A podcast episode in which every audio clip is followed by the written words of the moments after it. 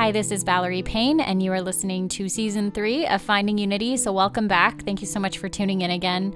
Um, I'm super excited um, to have you here and kind of meet um, through this podcast some of the people who I've been able to talk to and connect with. I've really I've met some incredible people. I've been able to reconnect with some incredible people, and I'm just excited for you to hear their story and how they've been able to find unity in their unique circumstances through healing, seeking understanding, connection, and love. Um, something that as has been on my mind and I've been thinking about a lot is self-esteem. Um, for those of you who've been listening, I've mentioned that I'm going through this certification program for positive psychology and and um, I've just been doing a lot of reading on self esteem. So yeah, so I just wanted to kind of talk a little bit about self esteem and and maybe listening, you you you have the thought, you know, what does self esteem have to do with finding unity? So I read um, in a book called um, Intimate Relationships, this the seventh edition um, by Roland S. Miller. Um, he talks about relationships and the impact of self esteem on relationships. So I'm just going to read this quote from the book where he mentions a different research, um, some research that was done on self esteem. And it says A compelling program of research by Sandra Murray, John Holmes, Joanne Wood, and Justin Cavallo, hopefully I'm saying that correctly, has demonstrated that people with low self esteem sometimes sabotage their relationships by underestimating their partner's love for them and perceiving disregard when none exists. Even in their closest relationships, people with low self esteem typically harbor serious but unwarranted insecurities about their partner's feelings for them. This leads them to overreact to their partner's occasional bad moods. They feel more rejected, experience more hurt, and get more angry then do those with higher self esteem. And these painful feelings make it harder for them to behave constructively in response to their imagined peril. Whereas people with high self regard draw closer to their partners and seek to repair the relationship. So, what does self esteem have to do with finding unity? Regardless of our relationship, whether it's with um, ro- whether it's a romantic relationship or a relationship with a sibling, um, our self esteem can sabotage those relationships. Um, so I wanted to talk a little bit about how we can help to foster self esteem in children and then also how we can build self esteem in ourselves. And so I'm really just going to be reading a lot of material and research I've gathered and kind of give some thoughts on that. But um, a lot of readings that I've done have been from Dr. Nathaniel Branden. Um, and in in his book Honoring the Self, he says, "The tragedy of many people's lives is that in accepting the verdict that they are not enough, they spend their years exhausting themselves in pursuit of the holy grail of enoughness. If I make a successful marriage, then I will be enough. If I make so many thousand dollars a year, then I will be enough. One more promotion and I will be enough. One more sexual conquest and I will be enough. One more doubling of my assets. One more person telling me I'm lovable. Then I will be enough. But I can never win the battle for enoughness on these terms. The battle was lost the day I conceded there was anything needed to be proved. I can free myself from the negative verdict that burdens my existence only by rejecting this very premise.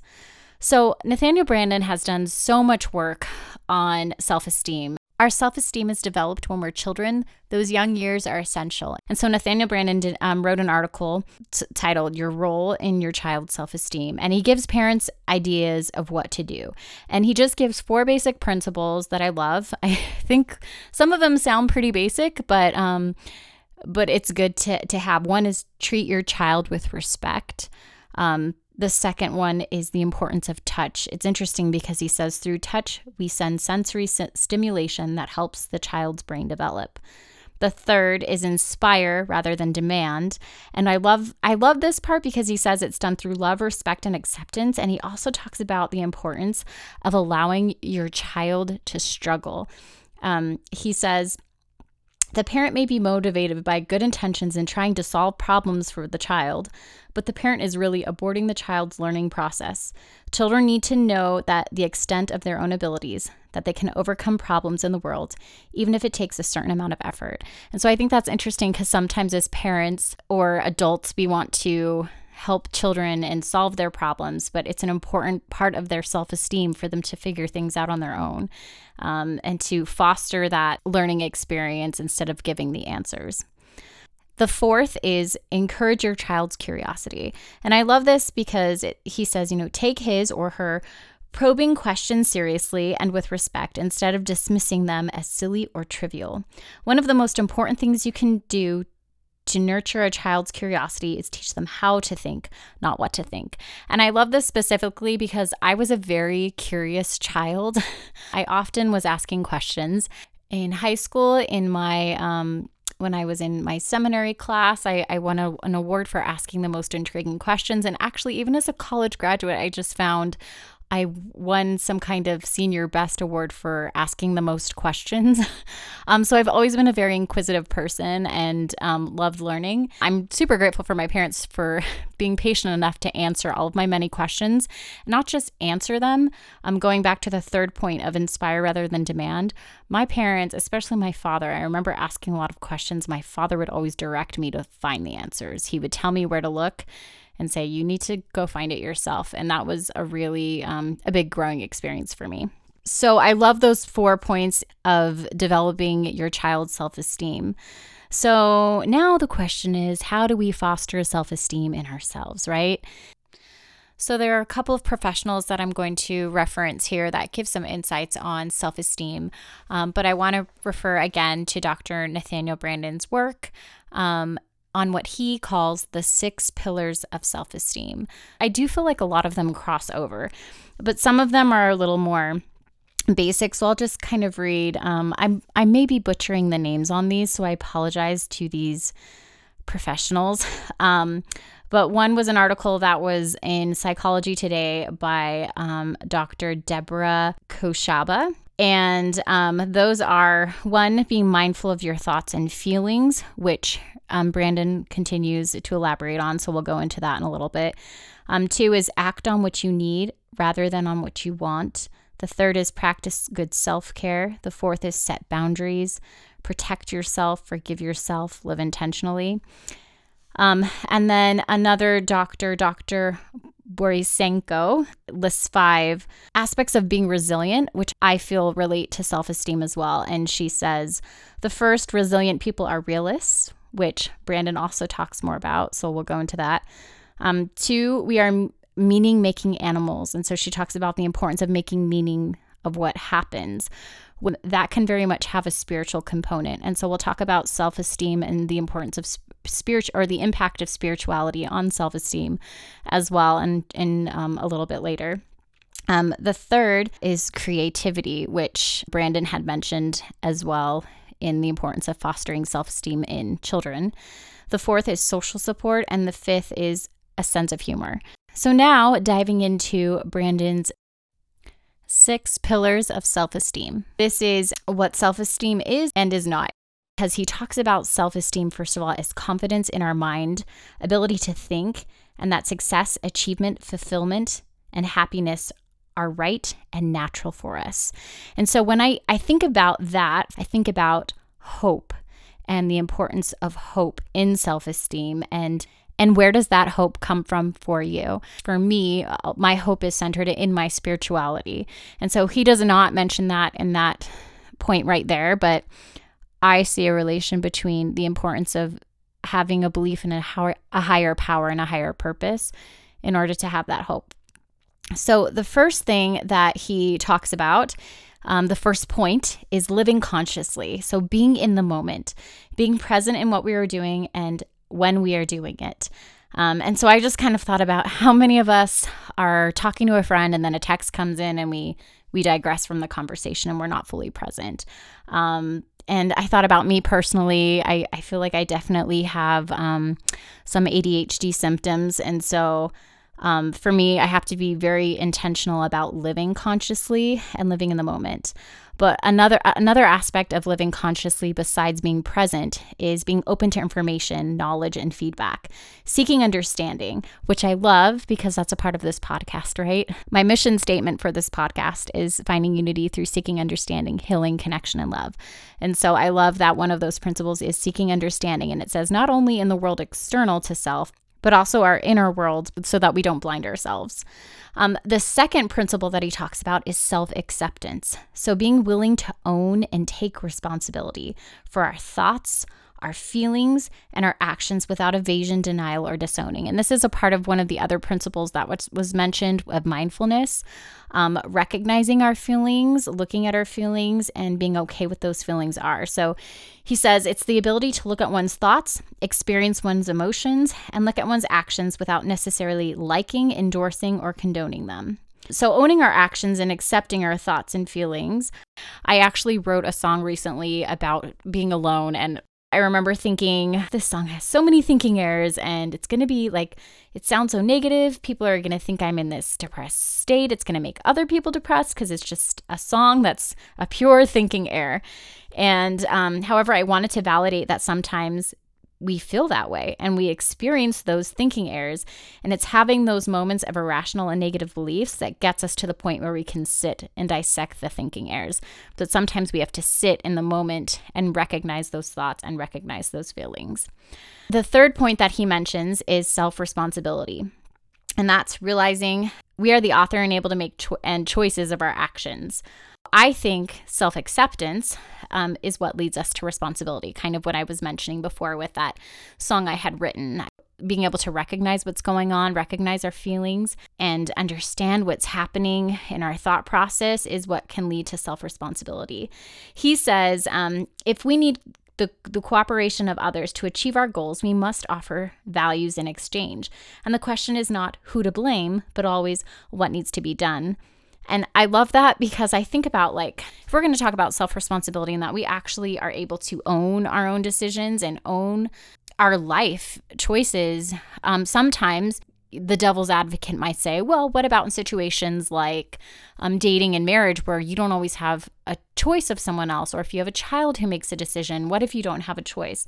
And so I like what he says that the question is not who to blame, but always what needs to be done. It's very solution focused. And I also wrote, um, what do I need to do? Because in each situation, we can't control what others are doing, but we can control our own actions and what we're doing.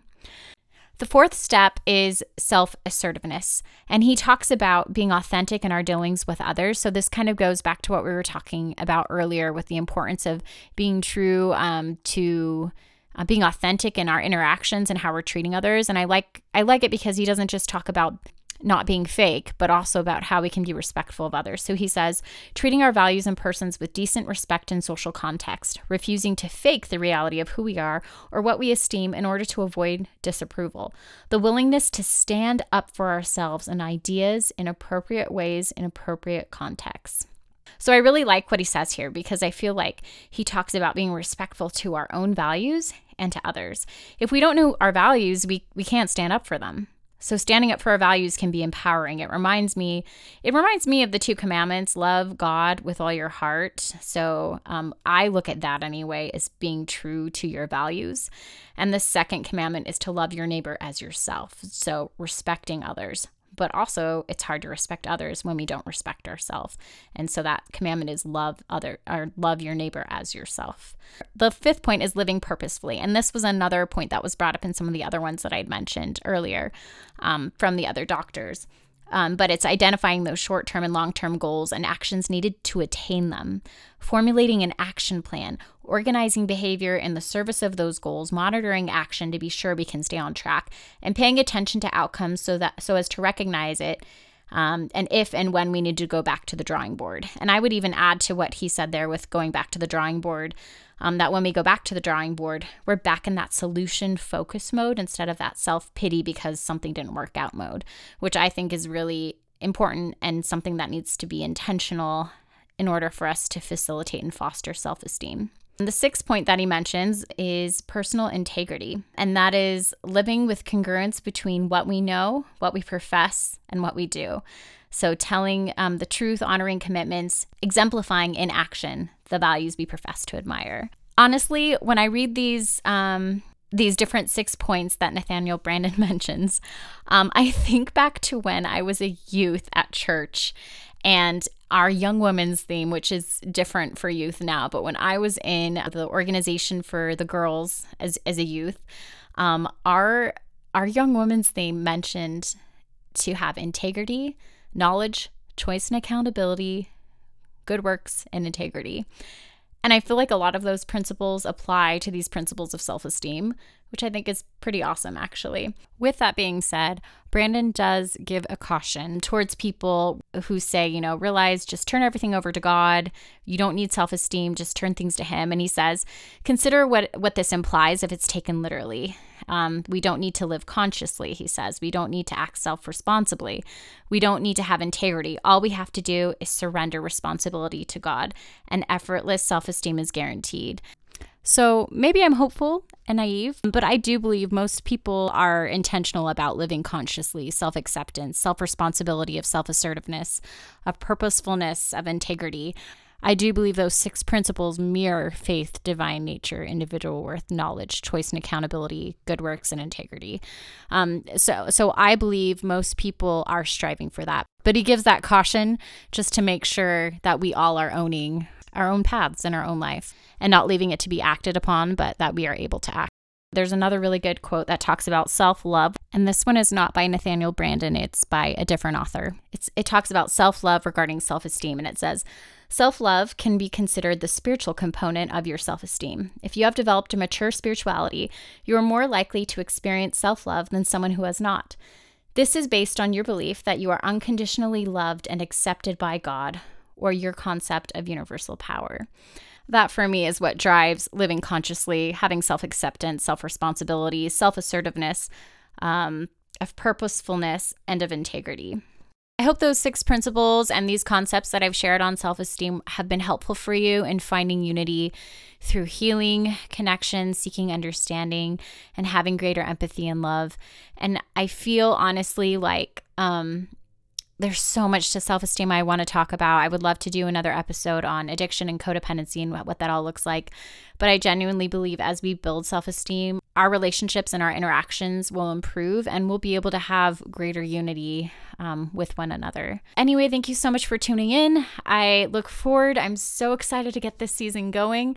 And uh, make sure to tune in next week for our very first interview. If you enjoyed this episode, please like it on whatever platform you're listening to. Remember that it's okay to disagree. Unity comes when we can agree to disagree while still maintaining a love for one another. For more on unity, follow us on Instagram at finding.unity or on Twitter at finding underscore unity.